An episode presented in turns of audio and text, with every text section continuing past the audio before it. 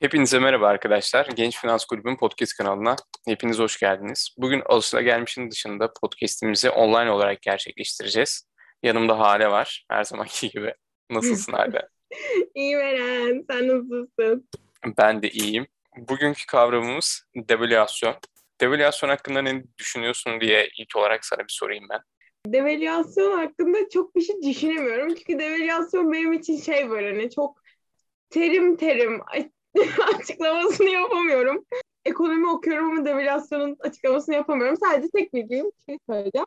Bu bildiğim kadarıyla yanlış değilse devletlerin bilerek uyguladığı bir şey bu. Kendi evet. e, para birimlerini diğer para birimlerinin karşısında değersiz hale getiriyorlar. Bunu yapmalarının nedeni de iç piyasadaki malları e, daha e, benden bu kadar. Gayet güzeldi bence. Doğaçlama kendi bilgilerinden yola çıkarak gitmen güzeldi.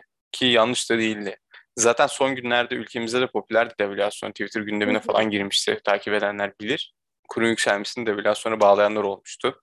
Diğer bir tanımına göre devalüasyon, bir devletin resmi para biriminin diğer ülke dövizleri karşısında değer kaybettirilmesidir. Planlı olarak yapılır. Devalüasyon ile ithal malları pahalılaştırırken yerli malların fiyatı da aşağı çekilmiş olur.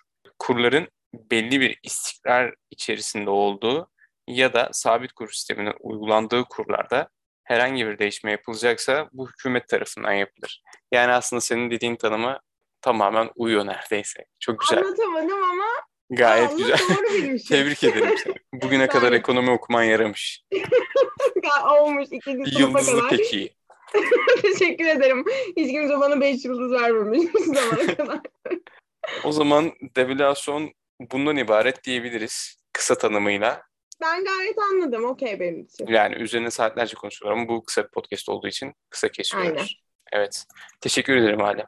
Ne demek Eren'cim her zaman. Diğer podcastlerimizde görüşürüz arkadaşlar. Bizi takipte kalın.